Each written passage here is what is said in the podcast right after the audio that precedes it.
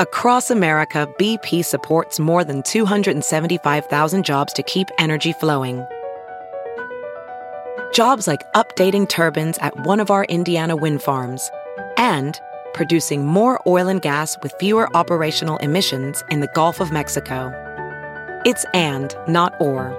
See what doing both means for energy nationwide at bp.com slash investing in America.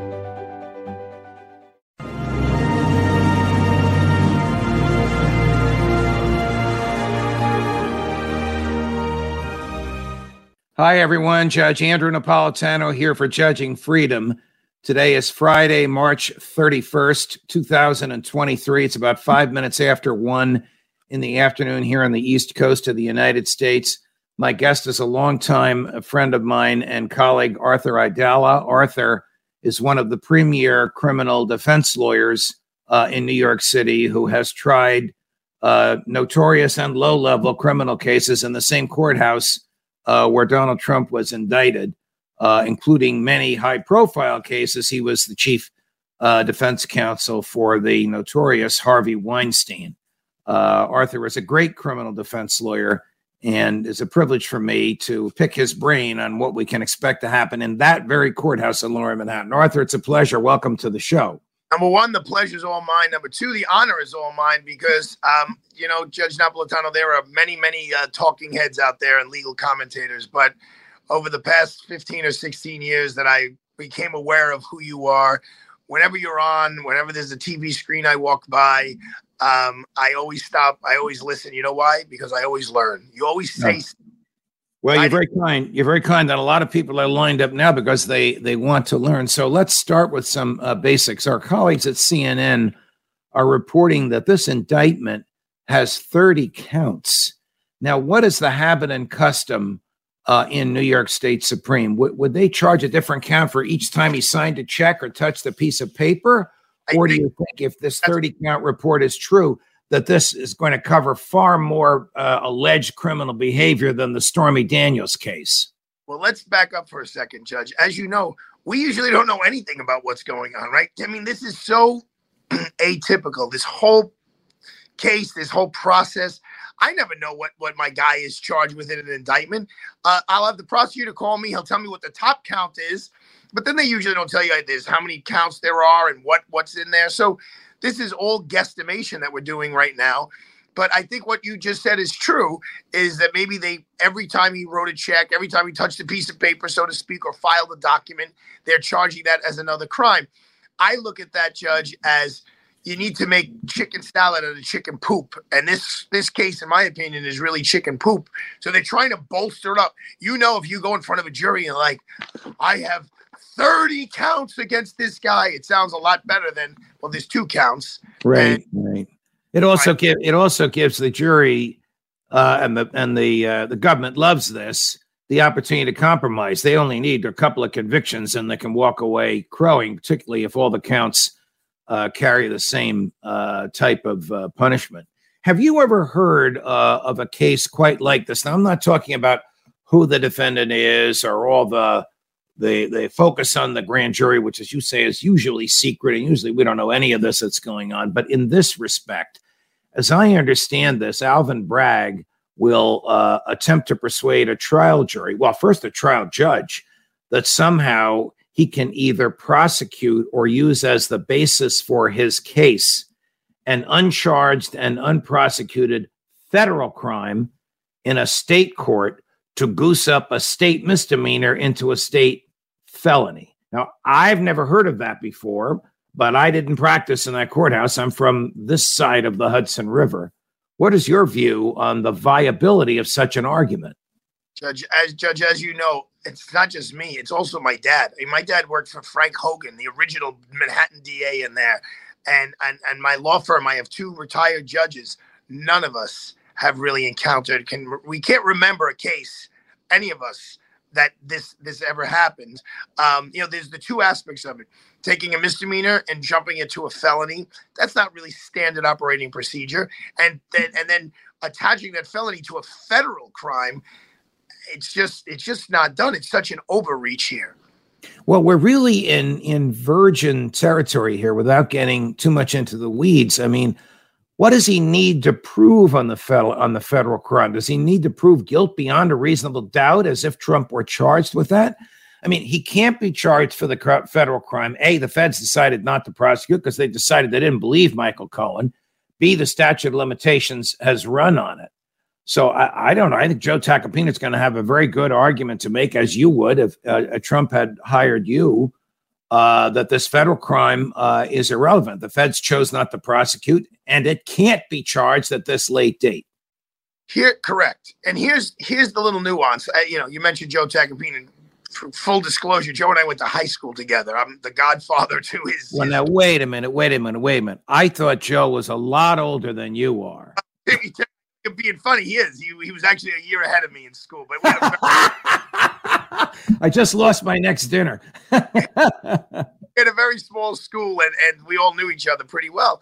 But the you know the issue that that Joe and I were discussing last night is if Trump paid the hush money and then reimbursed uh, Mr. Cohen for the purpose of his wife not finding out. Having no crime.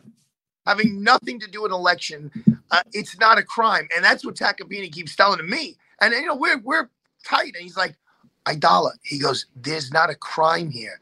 There okay, if Trump if Trump reimbursed Cohen with his personal funds and reported the total the totality of those funds as a campaign contribution. As you know, the candidate can contribute whatever he or she wants to his or her campaign. No harm, no victim, no crime. The only way um, Alvin Bragg uh, hits, so to speak, is if they can prove this was to save the campaign, not to save the marriage.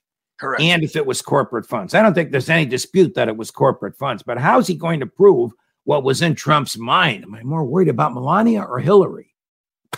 That's what it was. You're talking about October 2016. It's two weeks after the Access Hollywood tapes.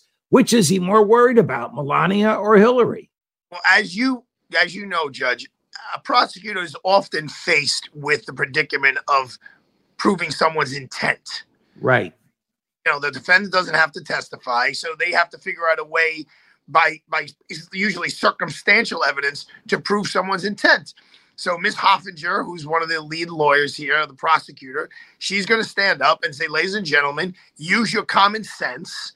After that Access Hollywood tape just came out, does he really need this coming out? Now, this woman who is a pornography star, is that is that help person running for president of the United States. And think of his base, ladies and gentlemen of the jury. His base is the evangelical Christians, middle America. Did they want to hear that the guy they elected, the people who despise Bill Clinton for what he did with Monica Lewinsky, did they want to vote for a guy now who had relations with a porn star? That's the prosecutor's argument. Right, right, right. Got it. Got it. Got it. Uh, let's talk about, and this is a little, this, this is a little, right there. Well, I mean, it's a great argument that you're making. You're you're you're uh, telling my audience the type of argument uh, that they can expect if there is a trial. Now, you and I are going to have to study this indictment, as, as will Tacopina, and then he'll come up with, and he'll probably consult with you uh, on the legal attacks on the indictment. Uh, but let's say that the infamous catch and kill is in there. Shall we explain what catch and kill is, which does not pertain to Stormy Daniels, but pertains to one or two of these other women. But I don't need. I, I we can explain what it is. Basically, what it is is they uh, these women would sell their story to a publication, hypothetically like National Enquirer. They pay them for the story, and then they kill the story. They just don't run the story. And so then that- and then Trump reimburses National Enquirer because he basically this is the government's argument tricked the woman into taking money and signing a do not disclose. And then the story uh, dies and Trump just dropped a few bucks for it.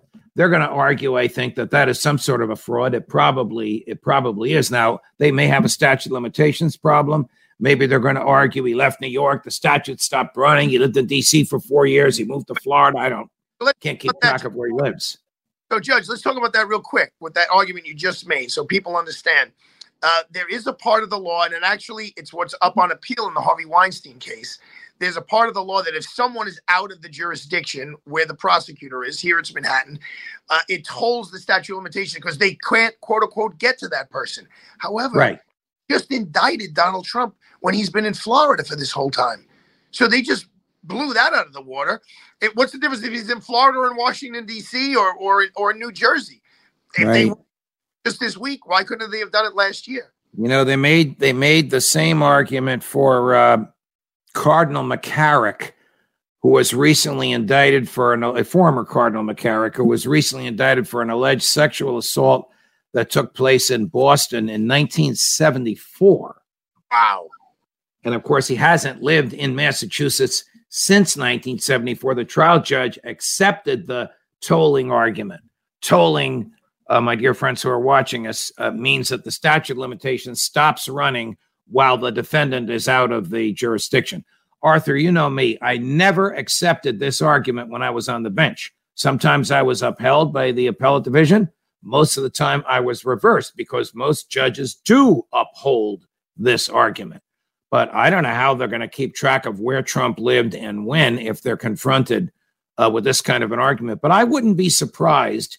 And this is why I've been advising uh, last night on Newsmax on all morning. I've been advising our Republican friends, you know, don't attack this indictment until you've seen it.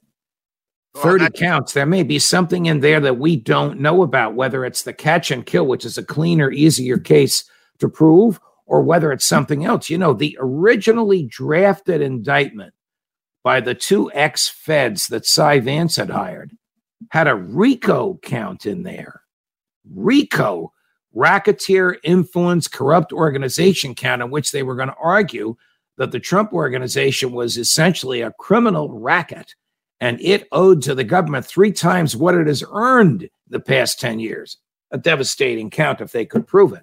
But my point is, we don't know how scattershot Alvin Bragg is or how focused he is in this indictment. So, my question to you is and I know he's relatively new in this job.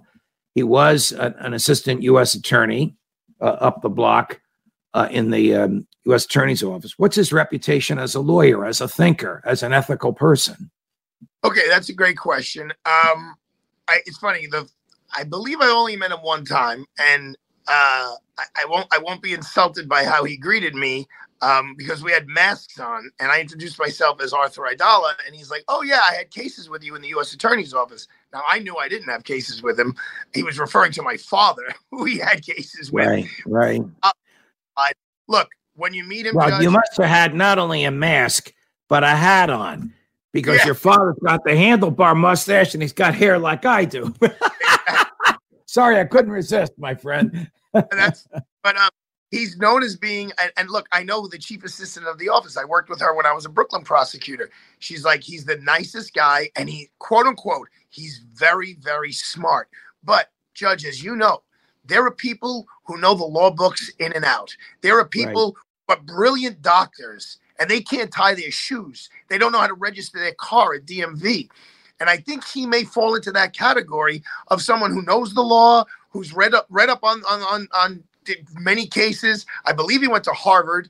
Um, but in when it comes to politics and public relations, he is an absolute rookie. And before this, before the two days ago or two months ago, let's say, he did not enjoy a very good reputation here in the city of New York, Okay. Uh, primarily for reducing so many serious crimes. And now with. President Trump, he's raising a BS crime into something that he's trying to make. it. Agreed. Agreed. Agreed. Um, let's talk about what you would do uh, if you were Tacopina or what advice you may give him. As I see it, there's two battles here. One that Trump wants to fight, the PR battle, and obviously the legal battle. I mean, the, the court, if this case goes to trial, doesn't give a damn about the PR battle unless it's being waged to affect the jury pool. Now, the jury pool in New York County, which is Manhattan, is about two and a half million people. Is the government actually going to come in and say Trump's polluting the jury pool by blasting uh, the case? We want him gagged? I, I mean, it, they have the ability to do so. You know, uh, this judge is that that he's going to be arraigned in front of is the same judge that tried the Trump Corp case. You know, just a few months ago. Oh boy, this is not a friend of Donald Trump. No, but he's not. But his general reputation is being a kind of a, a down the middle, more or less. He's not known as oh, he's a real pro prosecution judge or a real pro defense judge. And uh, you know, there is a little bit of a um, of a roadmap here. The judge who tried the Harvey Weinstein case um, did not did not shoot down the middle at all. He was so horrible against the defense team, and obviously I'm, I was part of that team. He's no longer a judge. He did not get reappointed because of his behavior, not only on that trial but other trials. So Judge Merchan here is going to knows the whole world is going to be watching, and I think he's going to bend over backwards to make sure that Donald Trump gets a fair shake here. What about the um, uh, PR campaign versus the battle in the courtroom? Do you try and restrain Trump and ask him not to post a picture of himself with a baseball bat next to the prosecutor, not to call uh, the prosecutor an African American legal scholar an animal? I mean, do you try and restrain him from that? Or do you just let him go because he's Donald Trump? You and I know him. I've been a friend of mine for 35 years. He is utterly uh, uncontrollable. Even right. if even if it's going to harm him legally, he just he can't restrain himself. I, I mean, I can tell you, Mr. Tacopina was not very happy with that picture of the baseball bat. Right. Um, also, as a lawyer, you have to know what you can do and what you can't do, and what you cannot do. I mean, all you can do is you give your client uh, your guidance. And I think I'm going to give Joe a, a compliment because um, he deserves it. I think Joe doing this massive media blitz I think that has maybe scratched that little itch for Donald Trump that someone is out there on the stump really fighting for him in a powerful way all over the media. And I think, uh, you know, President Trump feels okay, someone is covering my back. What goes on in the future, whether there's a gag order, I don't know. Going back to the legal part, Judge, what I would, if, if I'm doing that arraignment on Tuesday, I'm telling my law firm here, we're working through the night, Tuesday night, because by Wednesday morning, after reading the indictment, I would want to file at the very least one motion having to do with the statute of limitations, um, and probably a second motion dealing with what you said about can you bootstrap a, a federal crime to a state misdemeanor to create a felony? And I would actually be working on it now because we already know uh, a, a pretty good idea of you know what's coming coming our way. Tell Joe that you you you're you know Joe Tacopina, you know of a seasoned legal expert who will testify as to whether or not this stuff is constitutional. as if they didn't need more reason for cameras in the courtroom. Will all this be televised? I would be shocked if it was. I, I, think this judge is smart enough to know that would just create a total circus. And uh, I mean, the, you know, I, I, the prosecutor will probably say no. The defense attorney will say no. The media will file a motion asking for the. Is, is it up to the like in New Jersey? You know where I sat. It's up to the discretion of the trial judge. Is it up to the discretion of the trial judge here? Correct. I wouldn't be shocked if there's a little birdie whispering in the ear of the trial judge from higher up in the Office of Court Administration as to what they would like to see or what they would like not to see. But ultimately, on paper, it's the it's the uh, discretion of the judge. Okay, now maybe this is unfair. Does this reach a jury, Arthur Aidala with all your uh, experience in that courthouse, in that courtroom, against that, in front of that judge, against those prosecutors, standing next to high profile defendants? Donald Trump will be, be the ultimate decider of whether there's a plea in this case or not. If he can figure out a way to take a plea to get this out of his life, this distraction out of his life. Um, and by the way, also save on legal fees because I know he thinks that way also. Um, and figure out how to turn that negative into a positive. Look, Judge, you know, no one's sending him to jail on this case. Not for not for what we know now. Okay, right. Not a jail case, not someone of his caliber, his age, lack of criminal history, his background, et cetera, et cetera. So, and there's no one's looking for any money here, right? There's no victim. The government wasn't tre- cheated out of money. There's not a little old lady who was cheated out of her account. So, if they worked something out where he pled to some misdemeanor and he pays, uh, he gives a check to charity and he does one day in a soup kitchen, you know. Okay, let me ask the question a little differently. Does it reach? This position? Meaning, will it be dismissed before he has to make that decision? Um, the two lawyers for Mr. Trump, Mr. Tacopina and Miss Susan Necheles, they're going to have to have case law that stands on all four, as you know what I mean, that Yeah. shows really, really that what the DA in Manhattan did was totally unconstitutional or impermissible. I think for a judge to have the intestinal fortitude to throw this out. You know better than I do. Right, right. Totally It's- dismiss the case. It's then it- very, very difficult to uh, to dismiss an indictment. Now, the next time you see Joe, he knows that I've been praising him on air, but I'm sure if you haven't told him this already, you will. Get paid up front, Joe. Off the record, I think that may have been taken. That may have been taken care of, but uh, that- hypothetically speaking. Arthur Aidala, it's a pleasure, my man. Maybe you'll come back and chat with us as the case progresses. Pleasure's all mine, Judge. Whatever you need, anytime. Thank you. All the best. Whereas we get it, my friends. If you like this, like and subscribe. Judge Napolitano for Judging Freedom.